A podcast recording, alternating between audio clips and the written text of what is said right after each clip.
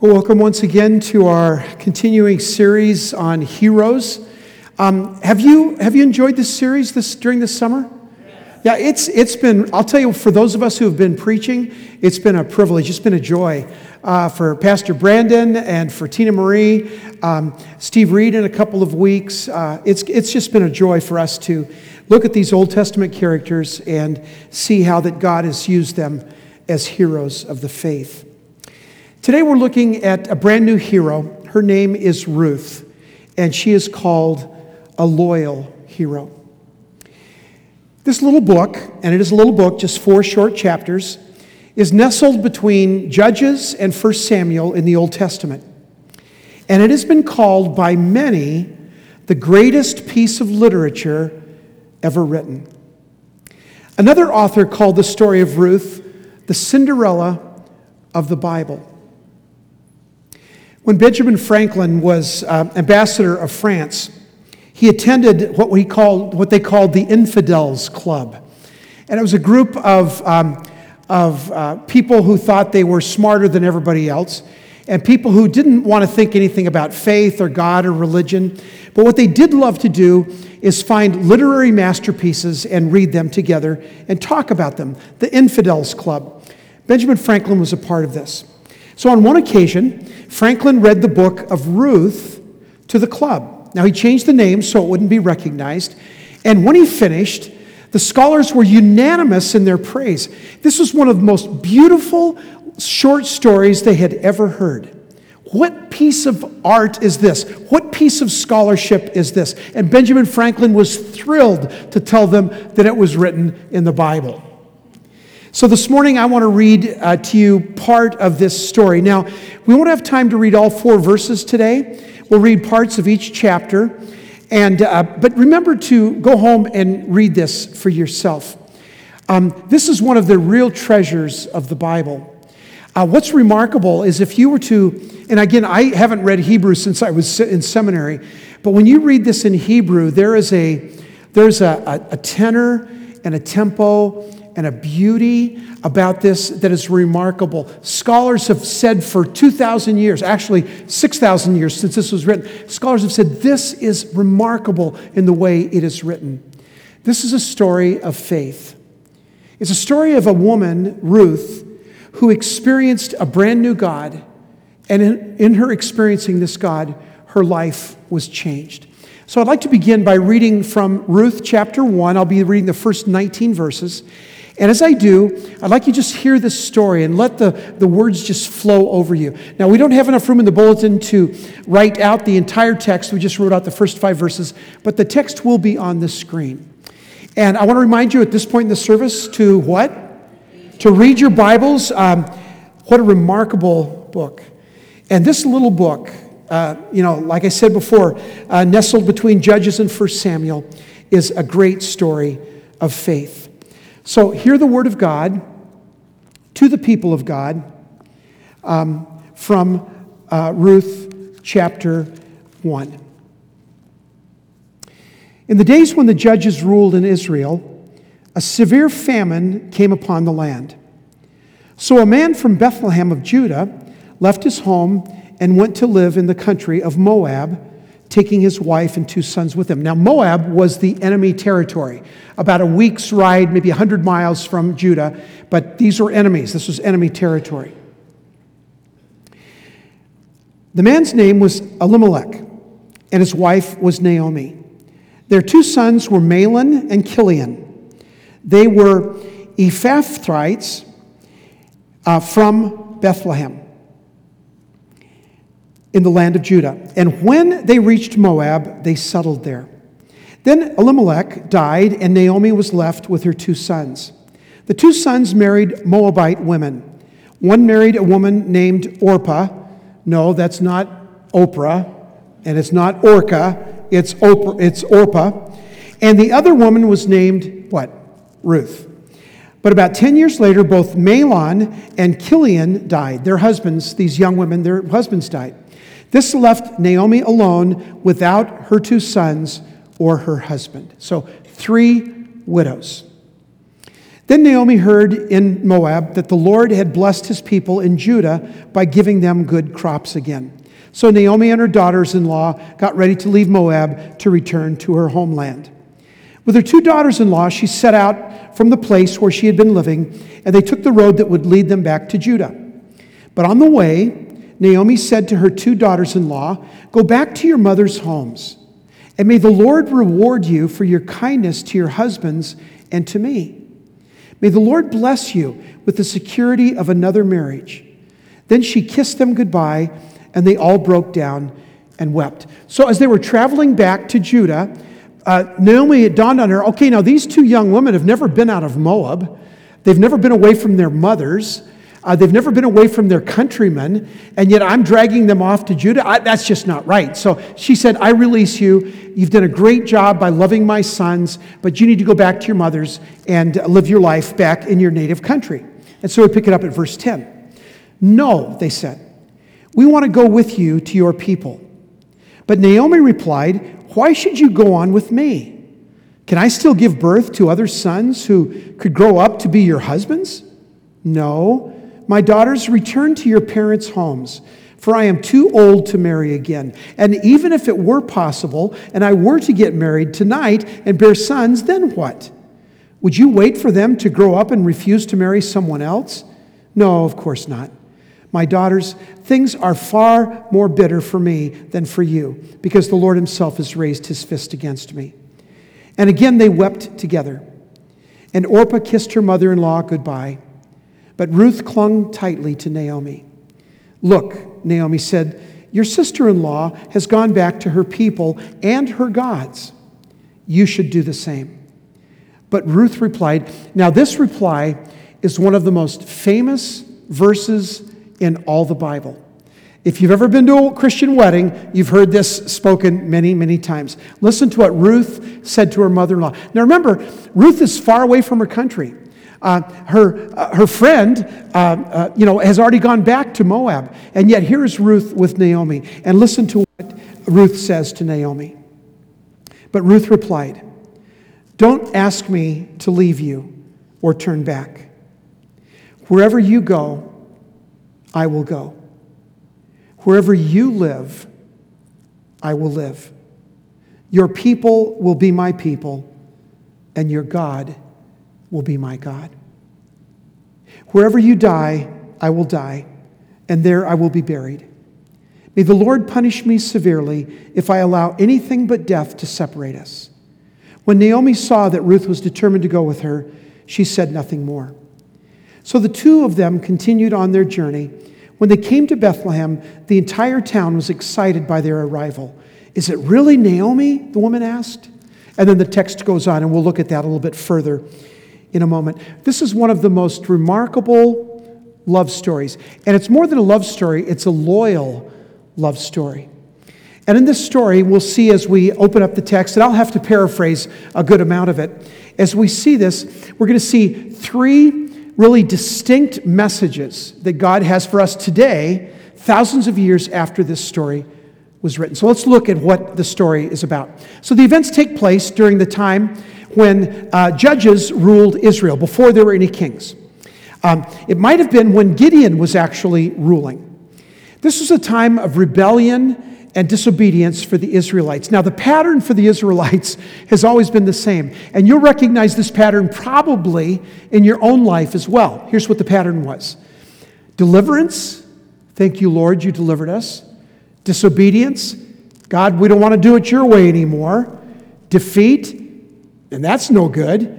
And then deliverance. God says, I save, I redeem, I come and help you again. And so this was the pattern of the Israelites, and for many of us as Christ followers today, a pattern in our lives deliverance, disobedience, defeat, and deliverance once again.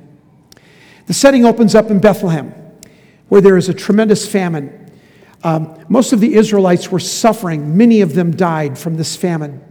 So Elimelech decided that he was going to take his wife, Naomi, and his two sons, Mahlon and Chilion, and move to Moab. Now, Moab was enemy territory. As I said earlier, about 100 miles away, about a week's journey. But Elimelech said, You know what? If I don't get my family out of Judah, they're going to starve to death, and I would never forgive myself. So even though we're going to the enemy's territory, we need to go there and try and build a new life. During their stay in Moab, Naomi's husband, Elimelech, passed away. And then, 10 years later, both sons, Mahlon and Chilion, die as well. These two sons married Moabite women by the name of Orpah and Ruth. And now all three of these women, Naomi and the two young girls, Orpah and Ruth, are all widows. How are they going to survive? In the ancient Near East, women had no status on their own. If you didn't have a father or a brother or a husband that watched out for you, you had absolutely no chance of having any kind of a life. That's why so many women turned to prostitution. They had no ability on their own because of the way that society was, this tribalistic society, they had no ability to live their own lives. And so here we have three widows. How are they possibly supposed to survive? Naomi, Orpah, and Ruth are now widows. In the ancient world, they had no social status. They had no economic means to survive. Now, this would especially be true for Naomi. Why? Because Naomi was an Israelite living in a foreign country, living in Moab. There was no social security system, and there was no male protector or provider for these women. In such a situation, um, widows back then would equate to those who were homeless in our society today, those who were homeless but not by choice. And that was the position of these three women. How were they to survive? Well, God has made a provision in the Old Testament for the poor. In fact, there's always been a provision for the poor. Here's the provision that He made. This you can read this back in the book of Deuteronomy. So, when you have a field and you're harvesting your field, the instructions were never to harvest the edges of the field.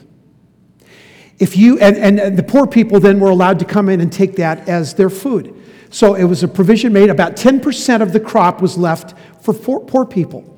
If you had a vineyard, you were not allowed to go a second time into the vineyard and get all the grapes. The second time, the people that went in afterwards were the poor people, and that was for sustenance for them. If there were grapes on the ground, you were not allowed to pick those up, but only the first time and only picking the grapes from the vines. This was a way that people were able to survive in their day. And so we find Naomi and we find Ruth and Orpah, and we find these people all together now, and uh, uh, they have no ability to live, except God provides a way.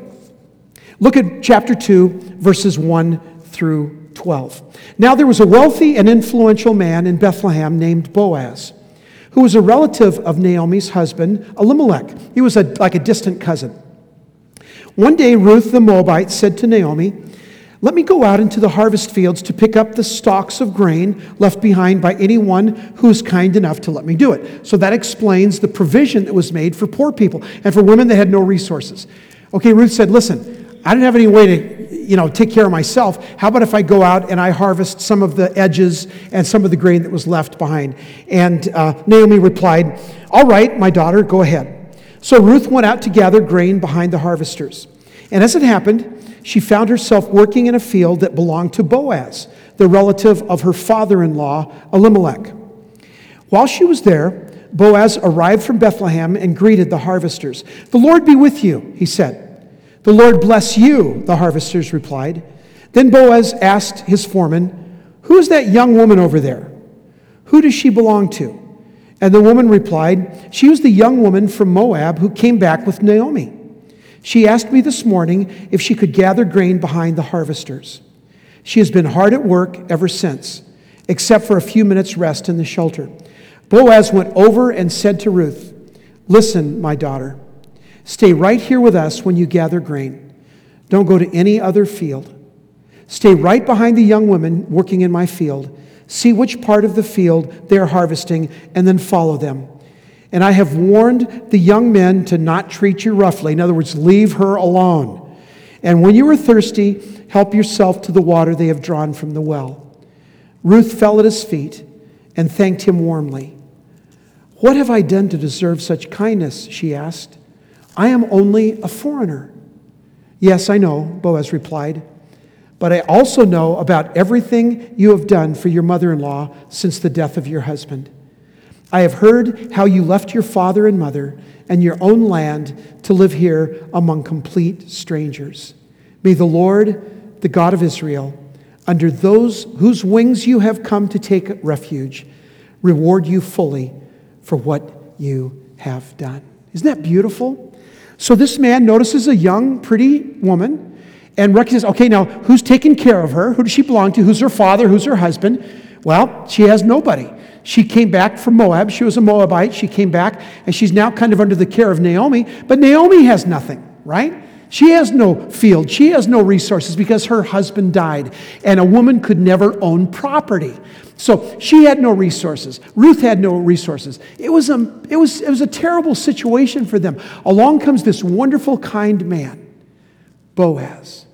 Little long in the tooth, a little bit, uh, you know, maybe uh, older than anybody would have expected, but he was a kind man and he was a significant landowner. And then look at what we read in verse 20. May the Lord bless him, Naomi told her daughter in law. He is showing his kindness to us as well as to your dead husband. The man is one of our closest relatives, one of our family redeemers. Now, if you um, grew up in the days that I did with the King James Bible and all of that, this is translated most often in most translations as anybody want to say what? A kinsman redeemer. Now, let me explain what a kinsman redeemer was. A kinsman redeemer was another uh, part of the law that God added because of the sinfulness of men and women. Because God never intended for these women to have no resources he instituted, uh, you can find this again in the book of Leviticus and the book of Deuteronomy. He instituted this idea of a kinsman redeemer. Here's what it looked like. So you have a woman like Naomi that when her husband died, she has no property. Okay? And for an Israelite, property is everything. Uh, in fact, um, God provided uh, a, uh, to each tribe of Israel a section of land, and then that land was given off to different families. And when um, uh, Naomi lost her husband, when Elimelech died, she lost her property. So she has no, now, no ability to live, no ability to have resources. In addition to that, she brought two foreigners from Moab, or she brought one foreigner from Moab to take care of, and there's no one there to take care of them. So this process that's called kinsman redeemer was this. So if you were a woman and you had no ability to have property, own property, your husband died, they put this provision in as a kinsman redeemer. The next closest relative to your dead husband has the privilege, if he wants, to come and to buy that property back and give it to the woman, marry the woman, and then hopefully she will bear a son, and that will keep the property in her family. So it gives a woman the ability to get married again, have a son, and then have her sons own the property, and that would stay in the family for generation after generation after generation. Now, this happened for Israelite women. It never happened for foreign women, but out of the kindness of the heart of Boaz, recognizing that this woman not only had nothing like Naomi, she also was a foreigner and had no ability to have a kinsman redeemer. Boaz provided that covering for this woman. It's a beautiful and amazing story of God's love. And so we read the next section of Scripture, uh, chapter 4, verses 13 through 17. So part of the story that um, uh, we kind of missed out here is that um, Boaz uh, fell asleep in uh, this area where he was, uh, uh, you know, cleaning up his, his, his crops. And this threshing floor, he fell asleep. Naomi said, Listen, Ruth, go in there, lie at his feet. This isn't a sexual thing. Lie at his feet allow his covering to cover you, and then when he wakes up, say, Hey, listen, I'm asking you if you'll be my kinsman redeemer. Now, here's something interesting women had no place, no status. Yet, this provision that God made about a kinsman redeemer, you could only have a kinsman redeemer if the woman asked for it. So some guy just couldn't come up and say, Hey, I'm a relative, I'm going to take care of you. It didn't happen that way. The woman, even though she has no status, God gave her the ability to say, Would you be my kinsman redeemer? And so it's basically like, like a, a you know, you're asking someone to marry you.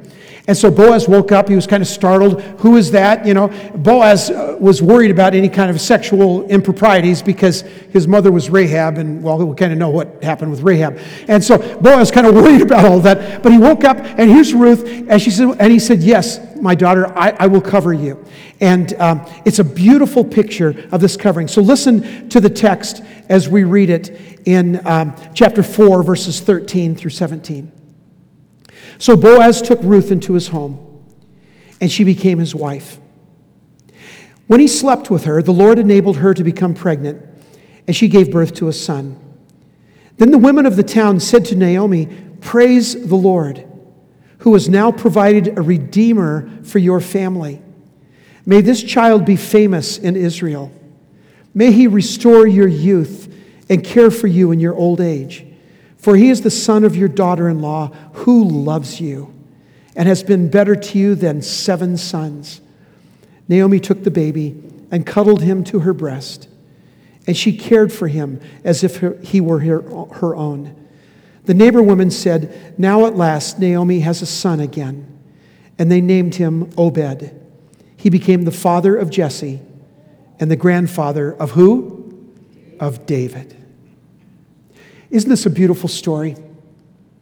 So, Boaz, out of the kindness of his heart, when he was asked to be a kinsman redeemer for a woman who's not even an Israelite, he says yes.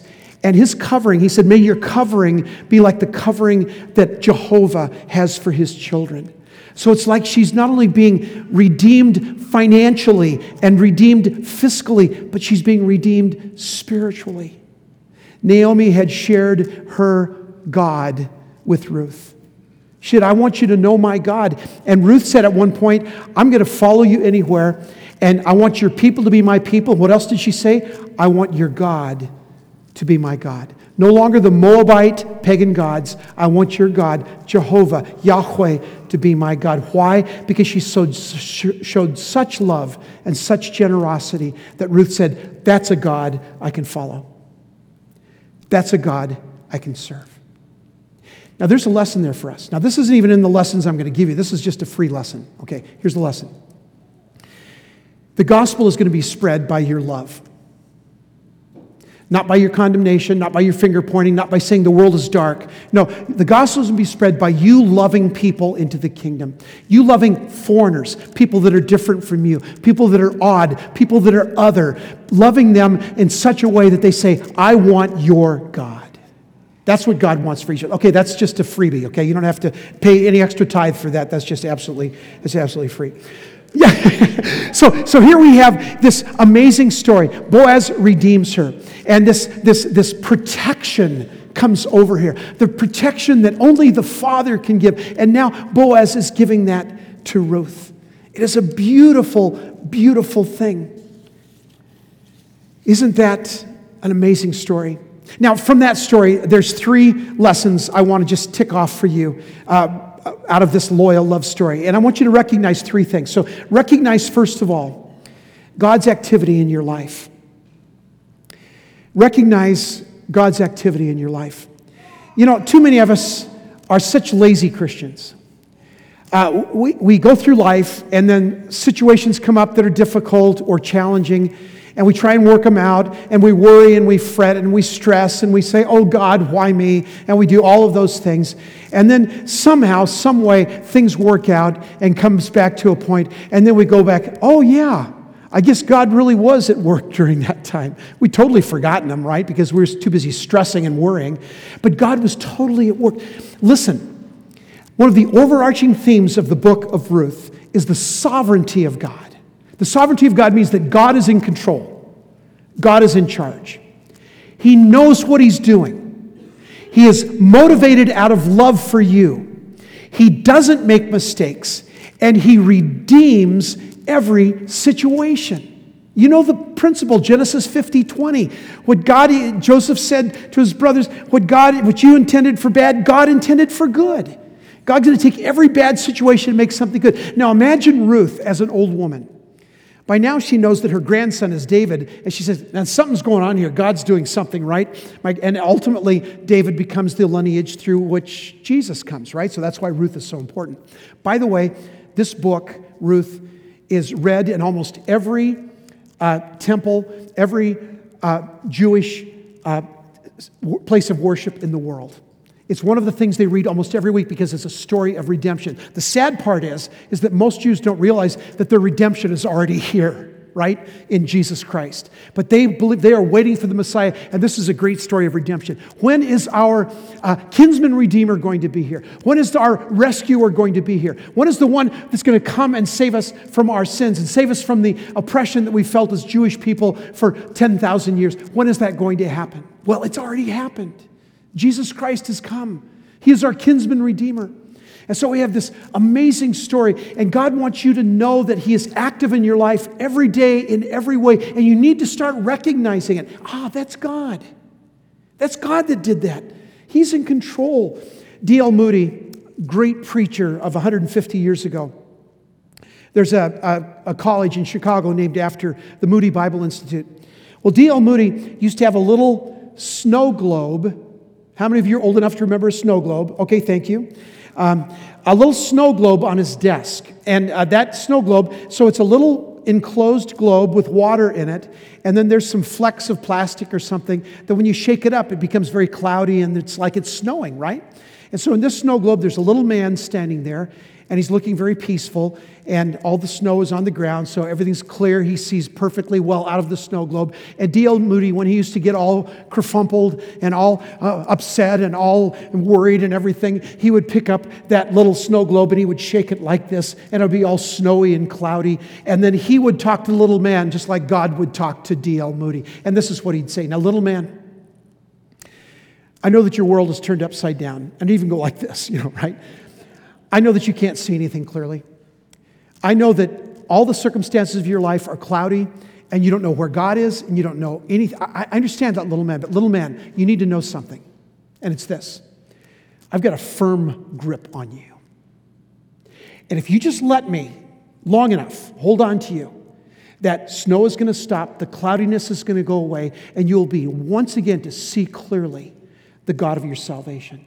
You'll be able to see the one who is holding on to your life, the one who is holding you long enough until all of the circumstances of your life subsides. And finally, again, you get some clarity and you see God.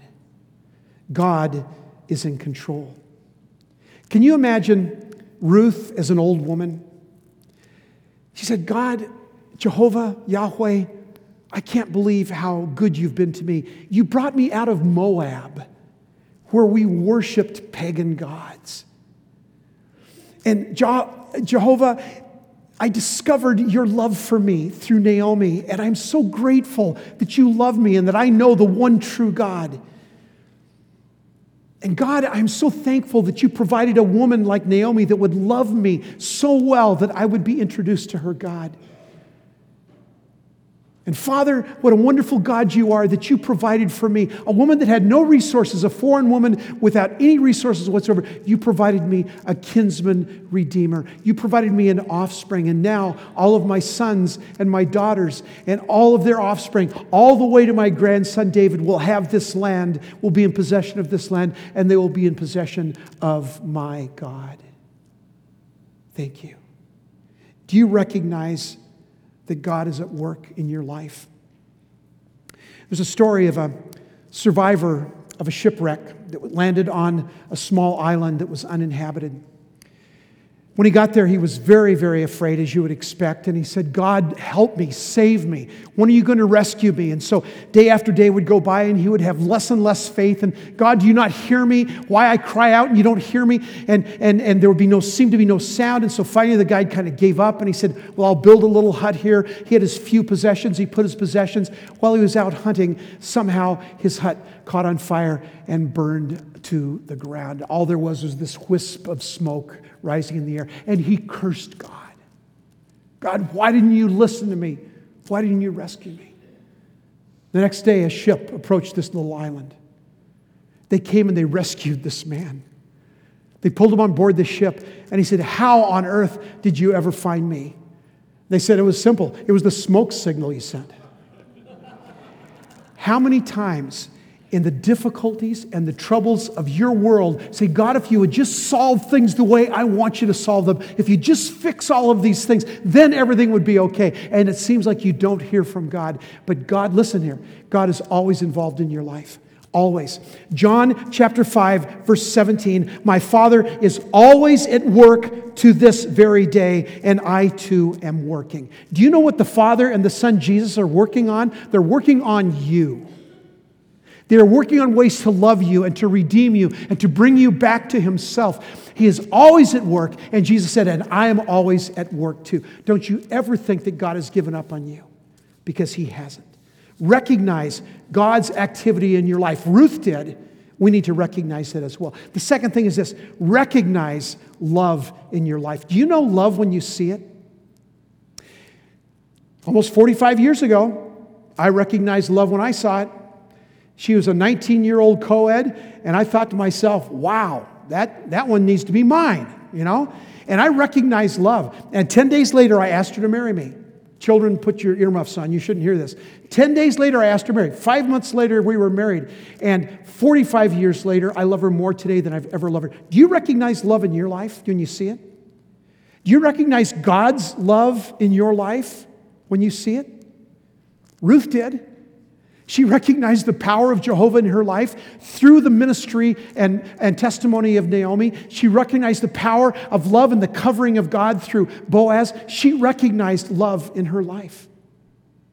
Recognized love. I remember so well um, after when I was or, being ordained for the second time in February of 2000. I, I just felt this overwhelming mercy and love that was just wrapped around me. Sherry was there, and my friends, um, Mick Murphy and Mark Larson, two of my advocates, and, and the board of ministry gathered around me, laying hands on me. And I just felt this absolute love of God, and I didn't deserve it. And neither do you. You don't deserve God's love. But do you recognize that it's all around you? Ruth did. Remember what I told you early on? What Stacy said on the phone back in April of 2000? Listen, you love us We'll love you, and we'll just figure out the rest. What a great way to live your life. You tell your children that. Kids, you love us, we'll love you, and we'll teach you about Jesus, and, and we'll just figure the rest out. What an amazing way to live our lives. Recognize love in your life. The last thing is this recognize your Redeemer. Recognize your Redeemer. Ruth did. She recognized her only hope. She had no ability on her own to save herself. She had no ability on her own to redeem her own life. She would have been spent the rest of her life picking up stalks of grain that somebody else left behind. Probably would have ended up in prostitution. She had no resource on, but she recognized her Redeemer. And she laid at his feet. And she wouldn't move until he said, I'm in. I'm all in. Do you recognize your Redeemer? Do you recognize that Jesus Christ is your kinsman Redeemer? Do you realize that He paid the price for your sins? He didn't do your sins, you did. He paid the price for your sins, and He said, I will be a covering. The shed blood of Jesus covers your sins, it washes them away. I will be a covering, and I will be your God, and you will be my son. You will be my daughter. I am your kinsman, redeemer. One of the most beautiful pictures of that, and I've, I've, I've shared this with you before. One day, we will all stand before the judgment seat of God. One day, all of us will. Now, there's a couple of things that will be going on then. If your name is written in the Lamb's Book of Life, if you have allowed Jesus Christ to be your kinsman redeemer, to redeem you of your sins, to pay for your sins, then Christ will be your Lord and Savior. If you stand before God without a Redeemer, you'll be held responsible for every thought, word, and deed in your life. And why shouldn't you be? They're yours. Why shouldn't you be held responsible for all of those things? All the times you've hurt somebody else, all the times you've hurt God, all of those things you'll be held responsible. You'll be judged for those things. But if you have a kinsman redeemer, Jesus Christ, And God is looking right in your face and saying, Listen, did you do this? Did you do this? Yep, yep, that's me. I'm sorry. I blew it, you know. And God is about ready to post judgment on your life. And just before He does, Jesus Christ steps between you and the Father. And He said, This one's mine. This one's mine. Raja, this one's mine. Alyssa, this one's mine. Stacy, this one's mine. This one belongs to me. And so God looks at you, not through your sins, but through the shed blood of Jesus Christ. He is your kinsman redeemer. Would you bow your heads with me, please? Father, a little while ago, I invited people to consider whether or not this was the day that they might say yes to you. And so, this is my prayer this morning. Lord, in our sanctuary today, there are many people who love you and serve you and have embraced you, and they know that you are their Redeemer. But there are others who are here this morning who are maybe hearing this kind of message for the first time. Maybe for the first time, they're hearing the message that there is someone who steps between us and God and says, This one belongs to me. And so, Father, I just would love to have the opportunity to introduce you, our Heavenly Father, to some people in our congregation today that want to know you and that want to embrace you and they want to receive your love and your forgiveness into their lives. So, this morning, if, if that is you, if that's your heart, if you've never said yes to God, if you've never said, I want Jesus to be my Lord and Savior, today I want to give you an opportunity to do that.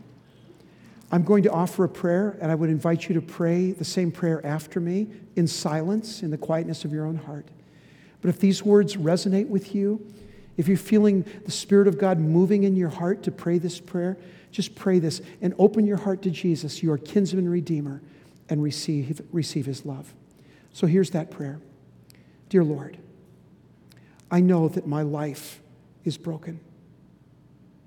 And I know that I can't save myself. I've tried so many times to do the right thing, to be the right person, and I keep on failing. So today, Lord, I ask you to be my Redeemer. I ask your Son Jesus, who died for my sins on the cross, to save me. I invite Jesus to come into my life by faith, to be my Lord and my Savior, to be my forgiver, my Redeemer and I invite him in right now at this very moment. And I thank you that Christ is in my life and he is alive. And so now, with every head bow, bowed and eye closed, I would just like to ask this question. If you prayed that prayer this morning to ask Jesus into your life, I would love to know that so that I can pray for you. So, in a moment, I'm just going to ask you to do one simple thing. No one else is looking around that you would just raise your hand and look at me, make eye contact.